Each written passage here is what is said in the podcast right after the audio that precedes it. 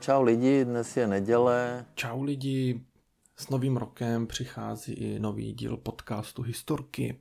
Tentokrát si povíme něco o pánovi, který sice velkou část života žil z peněz podnikatele, i tak ale vstoupil do dějin jako asi největší nepřítel soukromého vlastnictví. Vítejte u poslechu příběhu Karla Marxe. Kája Marx se narodil roku 1818 v Trevíru, to je město na úplném západě dnešního Německa, skoro u hranic s Lucemburskem.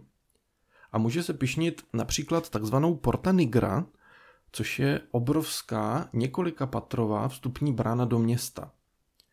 Tu zde vybudovali římané už někdy kolem roku 180, ale bohužel to není to jediné, co pochází z tohoto města a co se zdá být nesmrtelné, protože ideologie zdejšího rodáka Káji se zdá být podobně nesmrtelná. Marx měl údajně snad i nějaké české předky z Postoloprt, ale to teď není úplně podstatné. Podstatné je, že Marx byl něco jako filozof, novinář, publicista, kritik klasické ekonomie a asi hlavně teoretik dělnického hnutí, socialismu a komunismu. Prostě takový intelektuál, který nejvíc psal o tom, co se ho vlastně vůbec netýkalo, tedy o životě chudých dělníků. Mezi jeho nejznámější díla patří spisy Komunistický manifest a Kapitál. Marxův filozofický i politický vliv byl obrovský.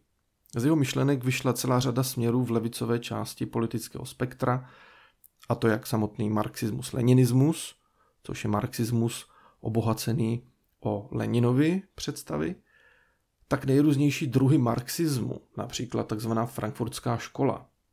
Ale to je v zásadě jedno. Důležité je, že marxismus stále žije, možná se mu někde někdy říká jinak, ale v jádru je to pořád marxismus.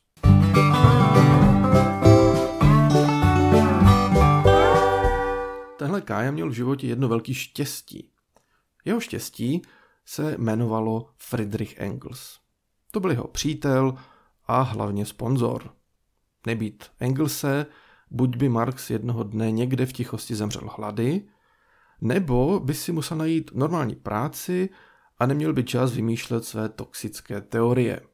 Engels Marxe všemožně podporoval. Posílal mu kapesný, dělal si starosti s jeho zdravotním stavem, pobízel jej k systematičtější práci a tak dále. Navíc Engels údajně napsal i několik novinových článků, které pak ale vyšly pod Marxovým jménem. Tenhle Engels, křestním jménem Friedrich, což je česky Bedřich, takový Béďa, se narodil do rodiny, která vlastnila textilní továrnu.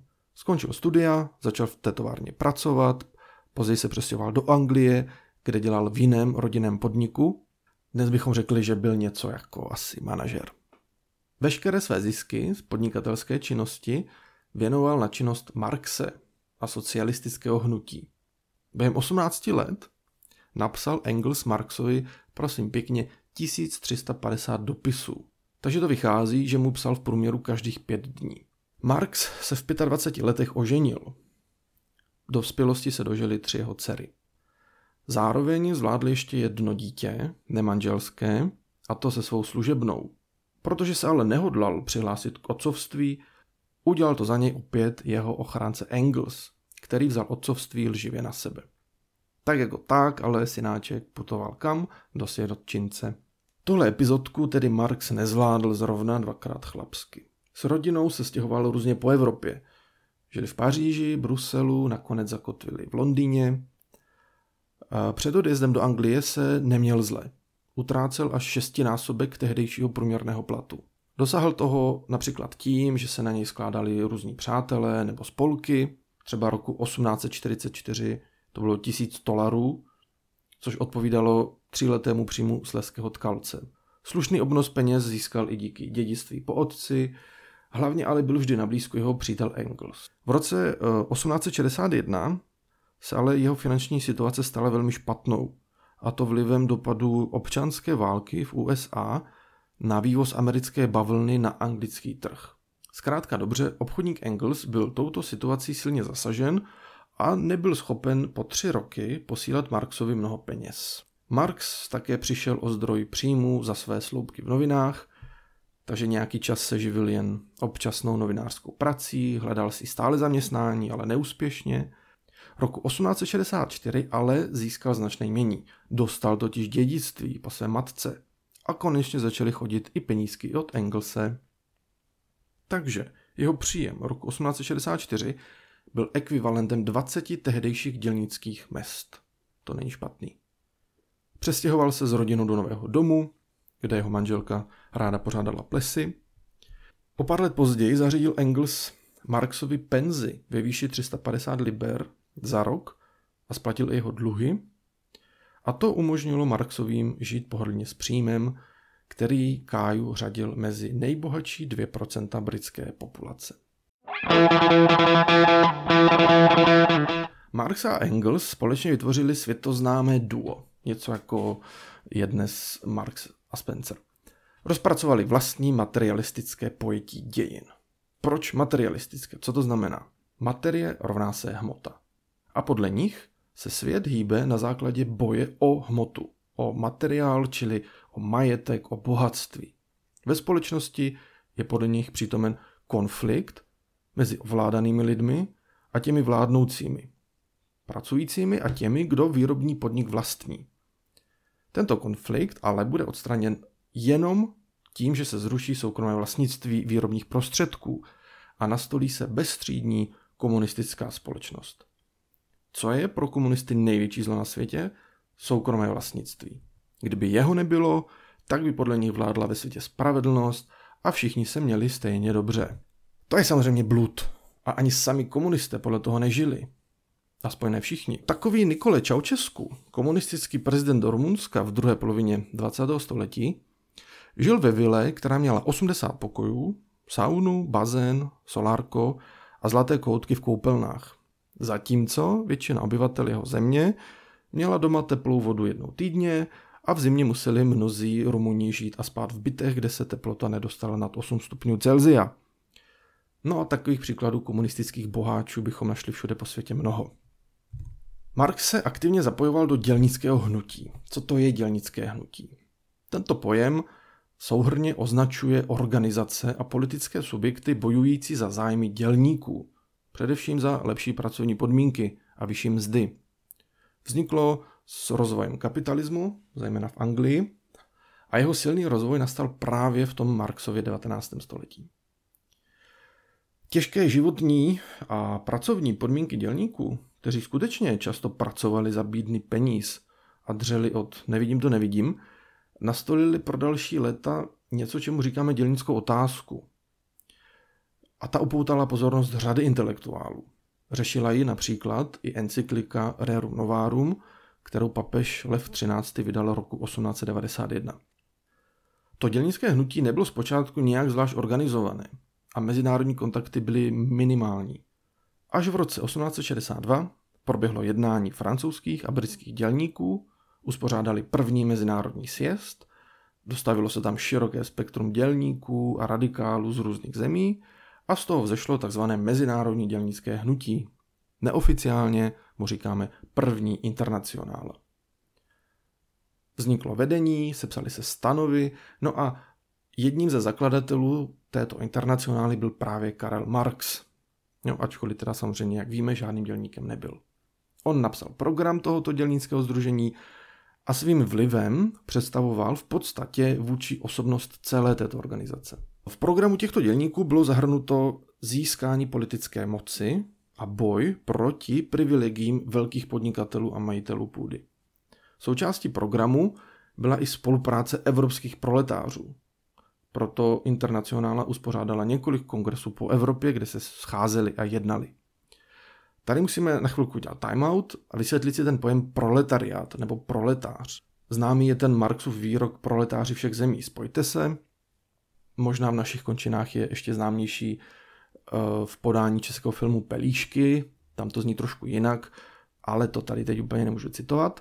Každopádně, je to jedno z těch divných slov, která používají jen komunisti stejně jako imperialista nebo třídní nepřítel a tak dále. To slovo proletariát pochází z latinského proles, což znamená potomstvo. A v antice v Římě označovalo nejnižší společenskou vrstvu lidí bez majetku, kteří obci přispívali jen tím, že měli potomky. Pak se toto slovo objevilo znova v 19. století ve francouzštině pro popis zejména továrních dělníků. Jo, víme, v této době vzniká průmysl a ten nabízí obživu i těm, kdo nemají vlastní půdu. V té tradiční zemědělské společnosti by byli závislí na svých příbuzných nebo dobrodincích, ale teďka najednou tisíce lidí odchází do měst. Sice tam žijí velmi chudě, vydělávají málo peněz, ale jsou samostatní, můžou zakládat vlastní rodiny. Takže když se řekne proletariát, můžeme si pod tím představit společenskou vrstvu lidí, kteří za mzdu pracují jako dělníci například někde v továrně.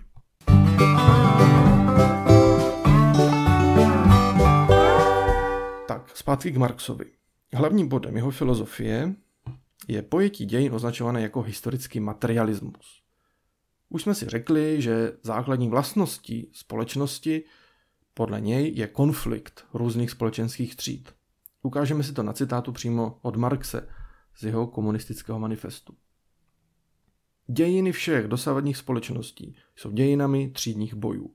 Svobodný a otrok, patricej a plebejec, baron a nevolník, cechovní mistr a tovariš vedli nepřetržitý boj, tu skrytý, tu otevřený, který pokaždé skončil revolučním přetvořením celé společnosti nebo společným zánikem bojujících tříd. Konec citátu. Posledním stupněm tohoto třídního boje je podle něj současný konflikt proletariátu a té tzv. buržoazie, neboli dělníků a vlastníků továren. Podle něj jediným a nevyhnutelným rozuzlením tohoto věčného konfliktu je bezstřídní neboli komunistická společnost. Sociální spravedlnosti, čili že všichni se budou mít stejně dobře, má být dosaženo odstraněním příčiny třídního boje, čili zrušením soukromého vlastnictví výrobních prostředků, a to i za cenu násilí. Jak jednoduchý a jak hloupý myslet si, že něco takového může reálně fungovat. Je to normální utopie a snažit se to reálně zavést téměř vždy vedlo k totalitnímu režimu. Hitler a jeho nacistické Německo prokázalo komunismu medvědí službu. On totiž celou druhou světovou válku sváděl na boj proti komunistické rozpínavosti, že vlastně za tu válku můžou komunisti. Oni patřili mezi jeho hlavní nepřátele. V důsledku ale vlastně dosáhl úplného opaku, protože tím pomohl komunistům získat v podstatě třetinu planety. A to za cenu milionu litrů krve, krve obyčejných lidí, kteří kolikrát ani neuměli číst, neuměli psát, ale bohužel žili v nesprávnou dobu na nesprávném místě. A mimochodem, v Marxově rodném Trevíru byla nedávno odhalena socha tohoto myslitele. Takže jeho odkaz rozhodně není mrtvý, i když jeho teorie v praxi dávno ukázaly, jaké zlo dovedou vyvolat. V roce 1871 jiný známý revolucionář Bakunin charakterizoval Marxovy ideje jako autoritářské. Už tehdy předpověděl, že pokud by se marxistická strana dostala k moci, tak její lídři by nakonec byli stejně tak špatní, jako ta vládnoucí třída, proti které bojovali. Ke zločinům komunismu v Sovětském svazu, v Číně, se připojují zločiny v mnoha státech východní Evropy, ale i v Kambodži, v Severní Koreji, v Angole a v mnoha dalších zemích. Obrovské množství lidí však dosud odmítá vzít tyto zločiny na vědomí, jako by ani neexistovaly. Komunistické strany dosud existují. V některých zemích jsou dokonce ve vládě. U nás se teprve teď, 31 let od konce komunistického režimu, dostáváme do situace, kdy je reálná šance, že komunistická strana nebude mít své poslance v parlamentu. Po 31 letech. Dejme si teďka trošku čísel. Bilance obětí v celosvětovém rozsahu, přičemž si budeme říkat ty minimální přibližné počty obětí komunistických režimů. Tak v Číně 65 milionů mrtvých. Sovětský svaz 20 milionů. Kambodža 2 miliony. Severní Korea 2 miliony. Větnam milion, východní Evropa milion a tak dále a tak dále, celosvětově až 100 milionů mrtvých. Co Československo? Tady bilanci politických represí není možné určit úplně přesně, protože komunistická moc dbala na to, aby zametla co nejvíc stop. Takže zase tyhle údaje jsou na tom spodním okraji číselné hranice. Z politických důvodů bylo popraveno necelých 300 osob. Na hranicích zastřeleno kolem 370 osob. Ve vězeních a lágrech zemřelo 4,5 tisíce až 7 tisíc osob. Z politických důvodů bylo v Československu odsouzeno kolem čtvrt milionu lidí. Emigrovalo 200 až 300 tisíc lidí. To jsou údaje, které uvádí Černá kniha komunismu. Jedno takové srovnání. S neonacisty by si dnes nikdo nedovolil ani vyjednávat. Protože prostě napáchali šílené zlo, jejich ideologie je obludná. Zločinní komunističtí vůdci ale dnes umírají poklidnou smrtí, hezky doma a komunistické režimy jsou často brány jako partneři politických jednání. V čem spočívá tato přitažlivost marxismu na rozdíl třeba od toho zmíněného nacismu? Můj dojem je, že je to dáno zaměřením na cíl, kterého se snaží dosáhnout. Když někdo přijde a řekne, ale právo žít mají jenom áríci, nebo jenom běloši, nebo jenom černoši, nebo jenom praváci a všechny ostatní je potřeba splinovat, tak každý soudný člověk vidí, že to je prostě zlo. Když ale přijde někdo, kdo říká, všichni se mají mít stejně dobře, stát musí pomáhat chudým, nebo není možné okrádat dělníky o jejich mzdu, no tak to už zní docela hezky. A není přeci těžké s tím alespoň částečně souhlasit. Takže jakmile jde o peníze, o majetek, tak všichni zbystříme. Pokud nám nějací politici slíbí vyšší platy, víc peněz, výhod, dávek, hned máme chutím ten volební lístek hodit. Každý se chce mít dobře a to je normální a to je správný. Průšvih je, když se začne ukazovat, jakými prostředky toho komunisté chtějí dosáhnout. Čili znárodňování majetku a pronásledování a zabíjení odpůrců. Dnes zažíváme tak trošku podobné věci, i když komunisté oficiálně ve vládě nejsou, naše vláda žádné odpůrce nezabíjí, ale příklad. Studenti, tady máte jízdné skoro zadarmo. Důchodci, tady máte pět tisíc před Vánoci, šup, ať vám není smutno. E, nebo lidé v metru, tady máte koblihy ráno cestou do práce, ať se nasnídáte. No tak buďte spokojení. Kdysi se slavně vyjádřil jeden náš nejmenovaný premiér, když na demonstrace tisíců lidí proti jeho osobě reagoval těmito slovy. Cituji. Člověk má z toho pocit, že čím víc peněz pumpujeme, tím víc jsou lidé nespokojení. Konec citátu. Protože zkrátka pro něj není nic jiného, než zase ta materie, ta hmota. Jo, on nechápe, jak může někomu vadit, že je zločinec, když díky němu vyděláváme víc peněz. Tohle myšlení si ale v sobě nese velká část naší společnosti. Za příslip těch hmotných výhod jsme někdy ochotni ustoupit z etických zásad, z morálky, jako by existovalo jen to hmotný, ten majetek. A to vyšší, důležitější, spravedlnost, poctivost, solidarita, svoboda, to tak nějak odsouváme na druhou kolej. Takže takové hezké novoroční předsevzetí pro ty již plnoleté by mohlo být například to, že se u letošních parlamentních voleb nebudeme rozhodovat jenom podle toho, kolik peněz mi ta strana slibuje nebo neslibuje, ale že zkusíme jít trochu do hloubky a podívat se jim i trošku na zoubek. Obludnostem spojeným s realizací Marxových myšlenek v konkrétních státech se určitě budeme věnovat i v nějakých dalších dílech. Pro tentokrát jsme ale u konce. Budu moc rád za každou zpětnou vazbu, za sdílení podcastu s přáteli nebo jeho ohodnocení tam, kde ji posloucháte. A za odměnu vám teď řeknu jeden fun fact, který jste určitě nevěděli a bez kterého nemůžete žít. Takže za rok 2020 byl nejgooglovanějším slovem na světě koronavirus. To asi nikoho nepřekvapí. Věděli jste ale, že na pátém místě byla zkrátka IPL? To může označovat například jeden druh depilátorů, ale spíše to bude zkrátka i pro Indian Premier League, což je nejvyšší kriketová soutěž v Indii.